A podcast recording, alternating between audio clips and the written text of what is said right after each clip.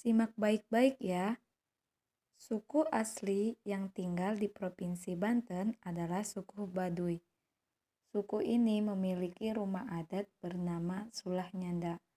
Rumah tradisional ini menyatu dengan alam karena bahan-bahannya berasal dari alam. Alas pondasinya terbuat dari batu. Lantainya dari bambu yang dibelah. Dindingnya terbuat dari anyaman bambu.